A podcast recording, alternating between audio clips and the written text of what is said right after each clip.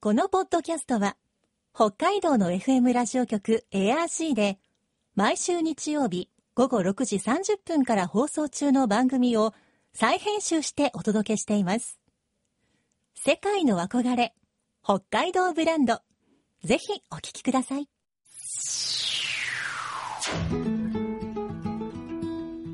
今、世界から注目される北海道。この番組では、北海道が世界に誇る自然、文化、産業などをピックアップ。北海道の持つ魅力や可能性をゲストの方に伺います。お相手は鈴木舞です。今回のテーマは、北海道北東北の縄文遺跡群。2021年7月、世界遺産に登録された北海道北東北の縄文遺跡群。日本の縄文文化はおよそ1万5000年前から1万年以上にわたって発展。自然に寄り添う定住生活と土器に代表される高い精神性が世界から高い評価を受けています。しかし、全国に分布する縄文遺跡の中で、なぜ北海道北東北の縄文遺跡群が世界遺産に登録されたのでしょうか？そして、世界から見たとき、縄文はどんな価値を持つのでしょうか？今週と来週は、北海道庁縄文世界遺産推進室特別研究員の安倍千春さんに、北海道北東北の縄文遺跡群が世界遺産になった意義を改めて伺います。今日のお話のポイント、鈴木舞のマイポイントは、ありがとう。世界の憧れ、北海道ブランド。この番組は、あなたの明日を新しく、北海道創価学会の提供でお送りします。今週と来週は、北海道庁縄文世界遺産推進室特別研究員の安倍千春さんにお話を伺っていきます。安倍さんよろしくお願いします。よろしくお願いいたします。安倍さんには以前、はいあの北海道北東北の縄文遺跡群が世界遺産に登録された直後にね来ていただいたんでした。そうですね。はい久しぶりです。はい。はい、お久しぶりでございますが、今回もいろいろとお話を伺っていきたいと思いますのでよろしくお願いします。はい、よろしくお願いいたします。まずはですね、はい。えー北海道が縄文時代だった頃、うんうん世界ではどんな文明が栄えていたんでしょうか？あ、あの年代的に言うと、まあ中東では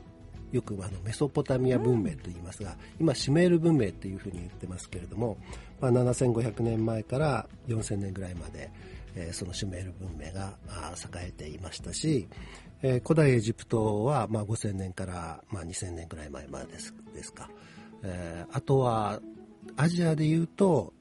長江文明というのがあるんですね、揚子江の下流域に栄えた文明ですがこれが一番長くて1万5000年前から、まあ、3000年ほど前ということで、まあ、一番縄文に近い期間栄えていたのがこの長江文明かなというふうに思います。うん。まあ、一口にこう縄文時代といってもかなりこう長い期間がありますが、はいはい。はい。それだけの期間のうちに、まあ、世界の別な場所でも、まあ、弁文明が生まれてそういたと。ですね、はい、およく知られている四大文明というものと時期的に被るというところはあります。はい、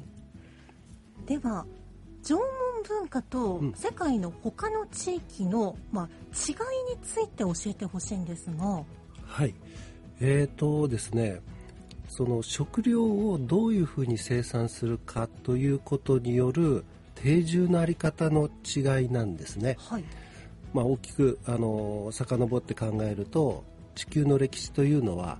100万年、まあ、100万年過去100万年ですねこの歴史を見ると10万年を一つのサイクルにして8万年の氷河期と2万年の温暖期を繰り返しているわけです。はいで人類史的にはずっとその氷河時代はマンモスとかバイソンとか追いかけながら移動生活をしてたわけですが、はい。まあ、1万5000年ぐらい前に急激に暖かくなってくるんですね、でそこで定住が始まるんですけれども世界的にはですね農耕とか牧畜をしてそして定住生活をしていくわけです、それがやがて、まあ、都市国家に発展していくわけですが縄文文化っていうのはあの日本列島の、まあ、生物多様性に支えられてその身の回りの自然から食料を得てそしてあの定住を実現して発展させたというところに大きな違いがあるんですよね。うん同じ定住生活でも、はい。農耕牧畜をしているか、はい。それをしないでも定住ができたか、そうですね。はい。うん。で、そあの農耕牧畜の定住というのはやはりこう人間がこう自然をコントロールするとかうん。支配ししていくというえー形で、えーそしてまあ大きなあの国というかですね都市国家に発展していくわけですが縄文というのはあの人間は自然の一部というか一員として、えーそしてその自然の中で暮らしていく、えーそして小さな集落のネットワークによってその文化圏を形成していくということでちょっと方向性が違うんですね。うん。はい。都市国家を作らずともこうはい。生活サイクルをちゃんと維持することができた、そうですね、はい。えー先ほど言ったその文明というのは大体3000年とか4000年でこう滅びていくわけですけれども、おだけど縄文というのは1万年以上続いたというところも、まあ、自然と共に生きたえー縄文文化の特徴なんだろうというふうに思ってます。うん。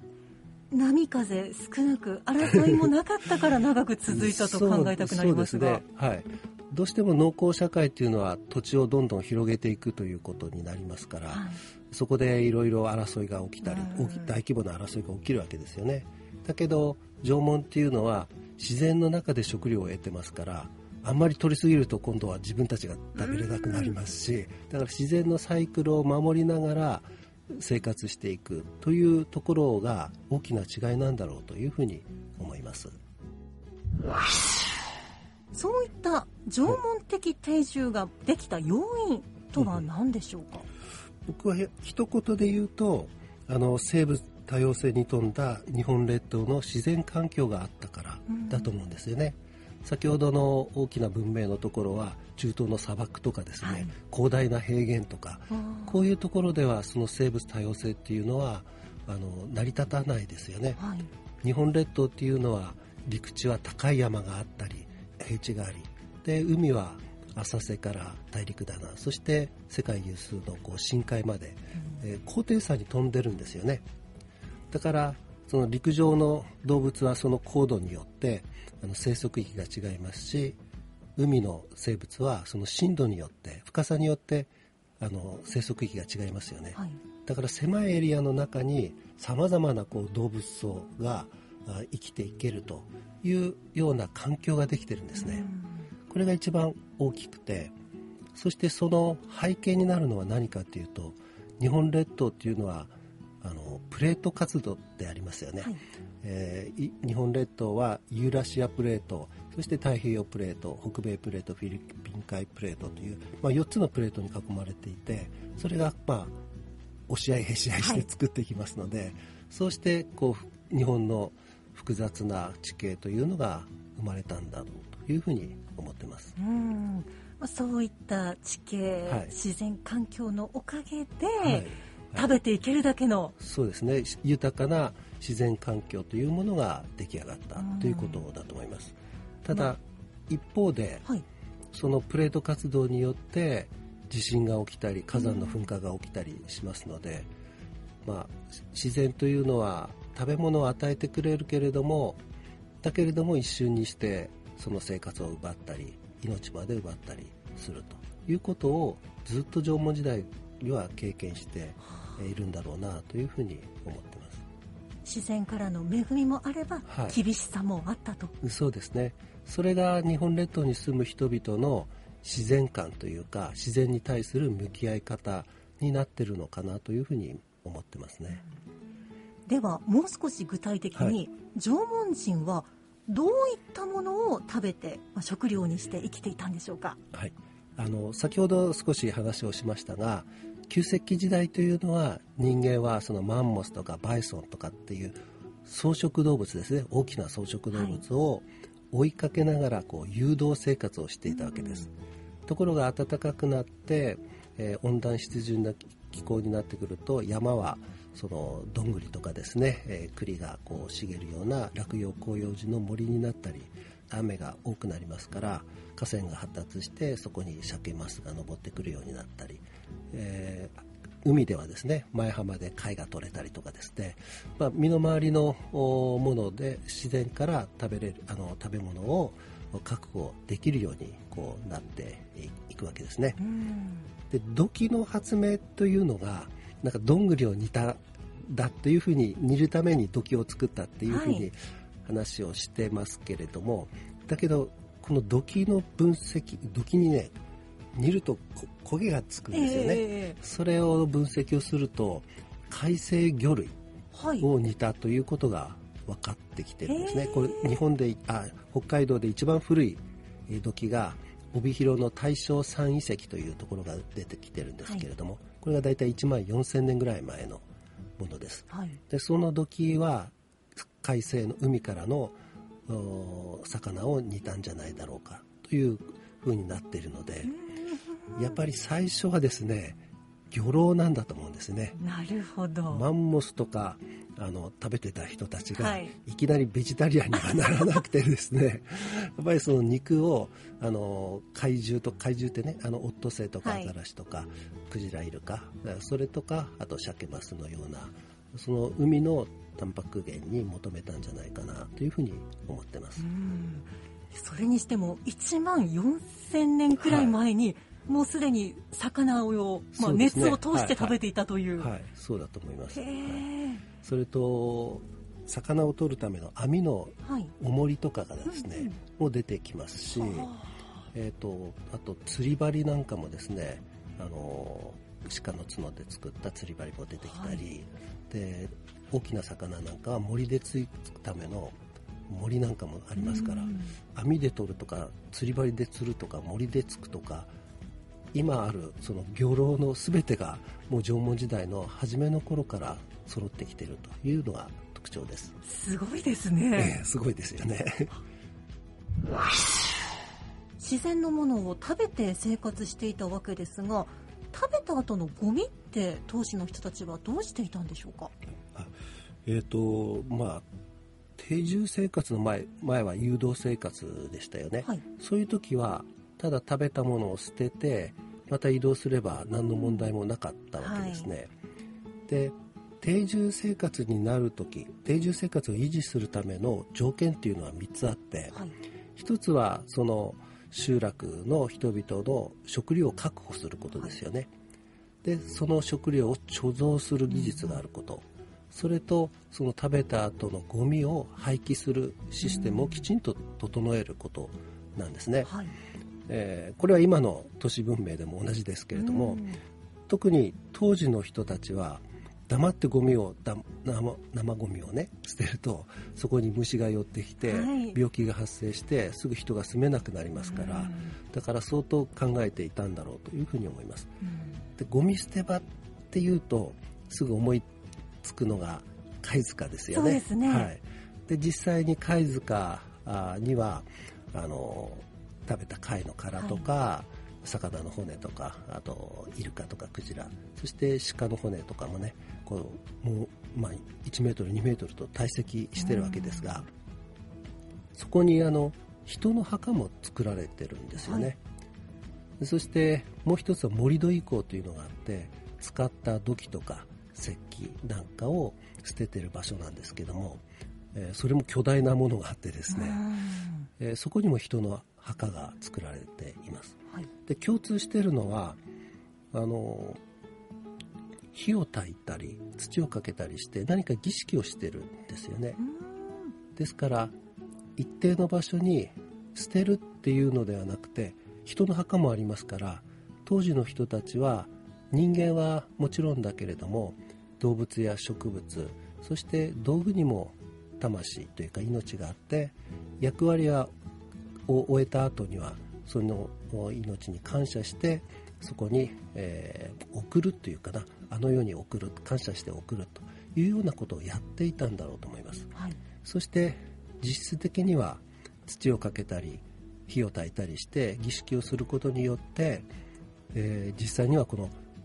衛生的な面でね、公衆衛生の観点ですよね、はい、衛生的にその集落を守るというような効果もあったんじゃないかなというふうに考えてます。はい、こう貝塚にこう人の骨がある写真とか、はい。はい、そういうのを見たことありますけれど、こうゴミを捨てる場所に人って思ったことがあったんですがそう、ね。はい、そうじゃなくて、はい、ゴミと考えるんじゃなくてこう大事なものをこう、ありがとうと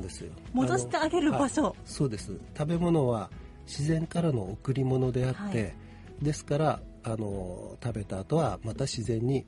返してあげるということなんだろうというふうに思うんですね、え人間も全く同じような感じなんだろうと思います。そう考えるとなるほどとなってきますね。そうですね。でそれで実質的には集落を守ってるわけですから、はい、これが縄文的な発想の、まあ、知恵なんでしょうね。うん縄文文化の大切さ、まあ、自然観などについて教えてほしいんですが、はい。えーと、これはやっぱりその狩猟採集ならではの自然観というか自然に対する向き合い方が大事なんだろうというふうに思ってます、はい、今あの話をした貝塚なんかもそうですけれども生きとし生けるもの全てに対する感謝の気持ちというのが大事なんだと思うんですね。えー、冒頭にお話ししたように、まあ、定住社会になってから農耕牧畜の、まあ、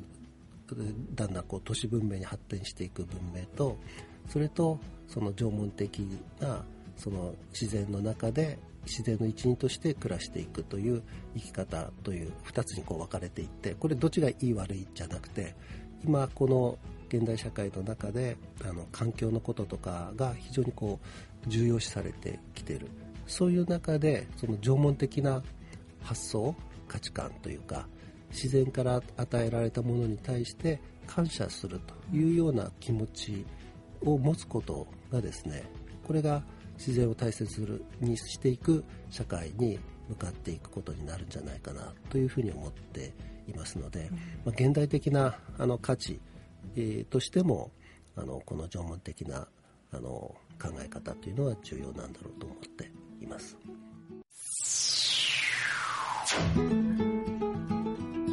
世界の憧れ北海道ブランド今回のゲストは北海道庁縄文世界遺産推進室特別研究員の安倍千春さん今日のマイポイントはありがとうでした。自然の中で自然の一員として暮らしていた縄文人。現代に残る遺跡からは彼らが生きとし生けるもの全てに感謝の気持ちを持っていたことが伝わってきます。自然の一員だからこそ自然にありがとう。これは現代に生きる私たちにとっても重要な考えです来週は安倍さんに縄文が登録された世界遺産の目的。そして縄文遺跡群が持つ魅力を伺います。さてこの番組では皆さんからのメッセージをお待ちしています。番組の感想やあなたの思う北海道ブランドなどぜひお寄せください。クオカード3000元分を毎月抽選で1名の方にプレゼントしています。詳しくは番組のホームページをご覧ください。北海道ブランド。そこには世界を目指す人たちの知恵と情熱があります。来週もそんな北海道ブランドに元気をもらいましょう。ご案内は鈴木舞でした。世界の憧れ、北海道ブランド。この番組は、あなたの明日を新しく、北海道創価学会の提供でお送りしました。